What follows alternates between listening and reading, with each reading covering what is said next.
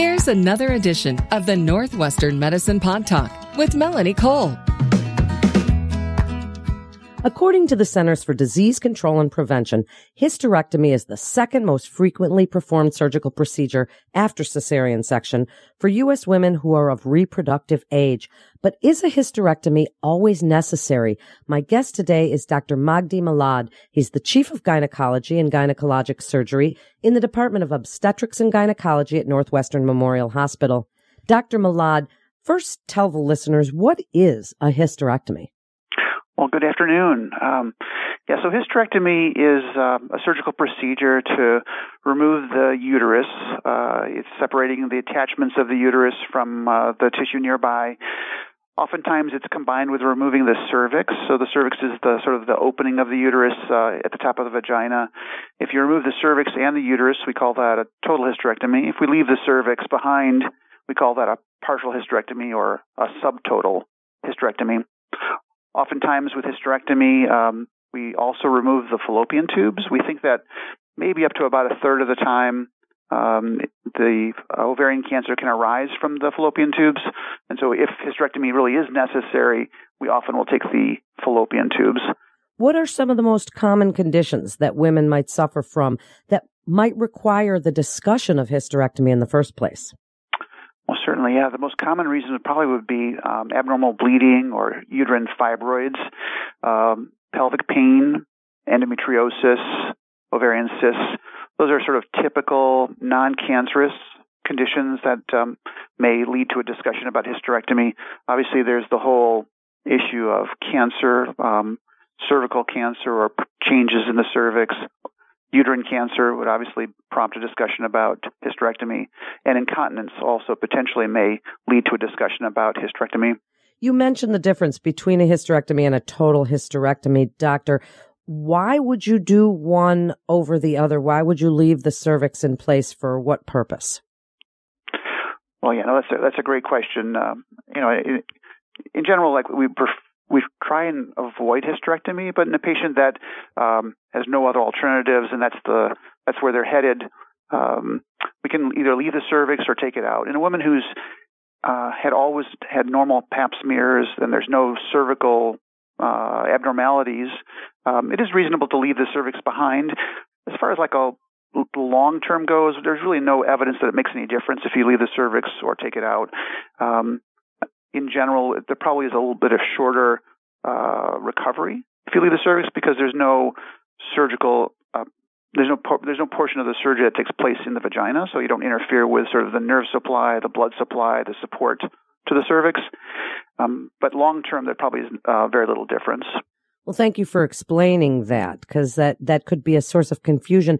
So why would a woman seek alternatives to hysterectomy? Speak a little bit about some of the long-term consequences or the risk of an unnecessary hysterectomy. Sure. Well, yeah. Uh, whether it's yeah, necessary or unnecessary, the uh, hysterectomy definitely carries with it risk. It's a major it's a major operation. Whether the surgery is done as a vaginal hysterectomy, where all of the incisions are done uh, internally, or whether it's laparoscopic or robotic with these small little incisions, or whether it's an open surgery, sort of like through a bikini cut incision. Um, no matter how it's done, there's definitely the risks, the short-term risks of uh, bowel injury, bladder injury, um, injury to the ureters, which are the tubes that go to the bladder from the kidneys.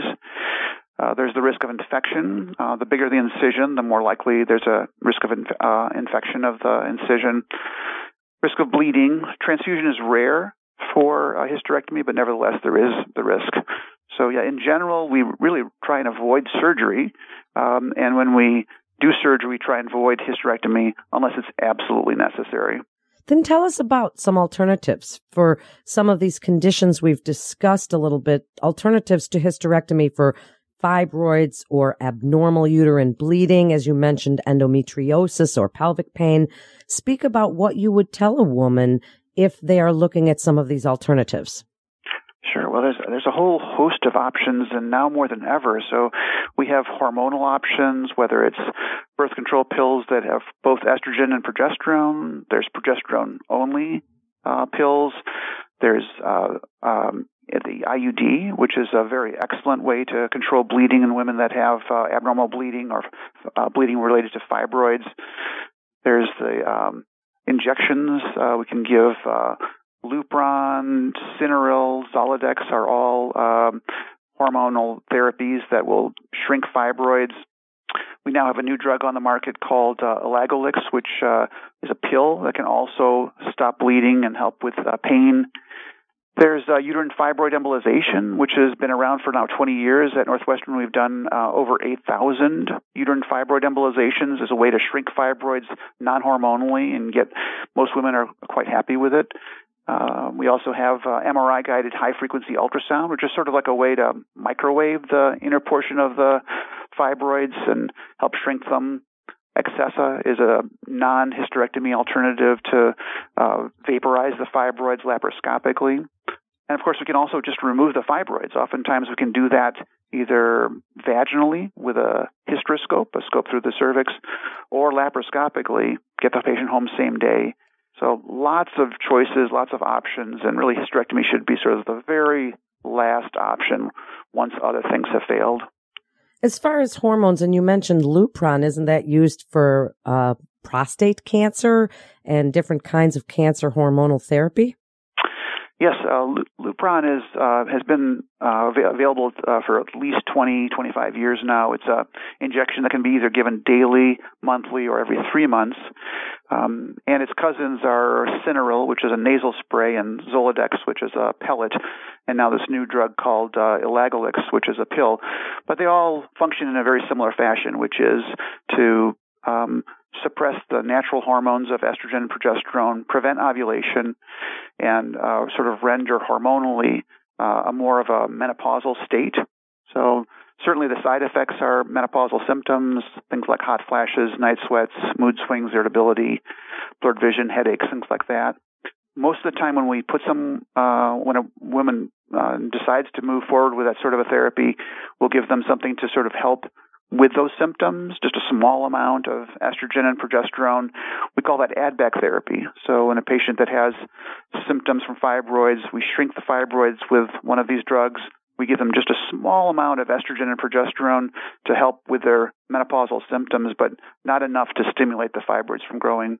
How does a woman decide between all of these choices that you've given us? And uh, how do you explain to them the different consequences of some of those choices, whether it's an IUD or hormones, or how do you explain that? How does a woman decide? Yeah, well, you know, nowadays, like it's really uh, kind of like a shared decision making model. So it's critical to start with the the patient first. Ask them what are their priorities uh, and then really kind of work back from that. So I had a patient just earlier, uh, like an hour ago, who she has uh, significant symptoms, but her main concern is that she doesn't want to precipitate her migraine headaches. She does not want to do a, a therapy that's going to make her migraines, her daily migraines, any worse than they currently are.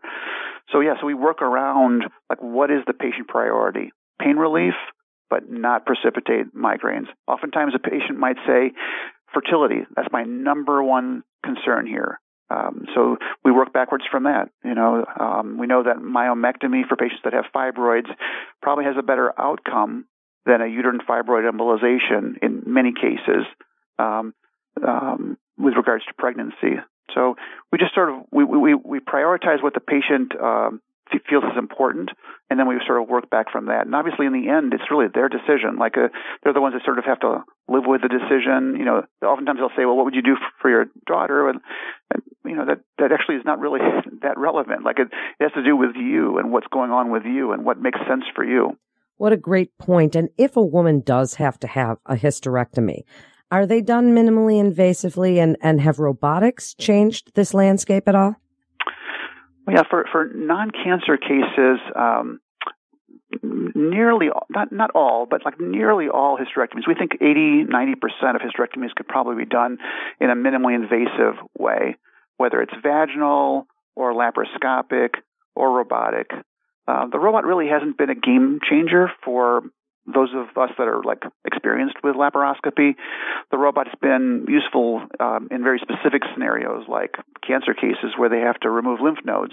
But for traditional hysterectomy, it really just adds time, adds cost, adds increased incisions, uh, larger incisions, without really changing the kind of ultimate outcome for the patient. So, you know, if it, if if it if we need to convert a case from an open surgery to a uh, minimally invasive surgery, the robot can be very helpful. But um, for experienced people doing laparoscopy, most cases we can do that um, as what we call straight stick laparoscopy, conventional laparoscopy with typically two, three, at the most four very tiny incisions um, and outpatient. Like virtually everybody is going home same day after their hysterectomy. Wow. So, Dr. Milad, wrap it up for us with your best advice for women looking for alternatives to hysterectomy, all of these many choices that you've discussed, and, and what questions you would like them to ask you when they are looking at some of these alternatives. Sure. I think, um, I think first of all, making clear what their priorities are. Um, second of all, if they don't feel like they're getting a good explanation, like they're not being offered all of the options, I think it's critical to like further investigate. It's uh, there's no there's no harm in seeing a second somebody for a second opinion or a third opinion. I've had patients who have had 18 opinions before they finally, um, you know, got to where they knew was an option, but was never offered that. Um, you have to be thoughtful about um, um, just because a, one person can't do it, let's say a, an individual, a physician can't do a certain procedure, doesn't mean that can't be done.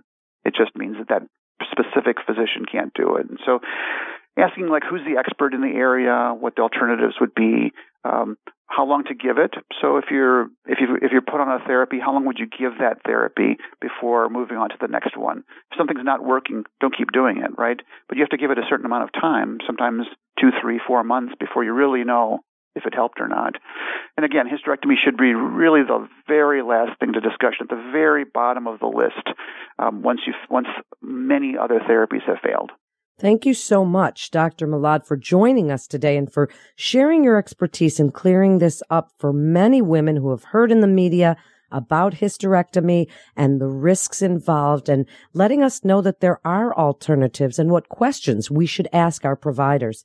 Thank you again for joining us. You're listening to Northwestern Medicine Pod Talk. For more information on the latest advances in medicine, please visit nm.org. That's nm.org. This is Melanie Cole. Thanks so much for listening.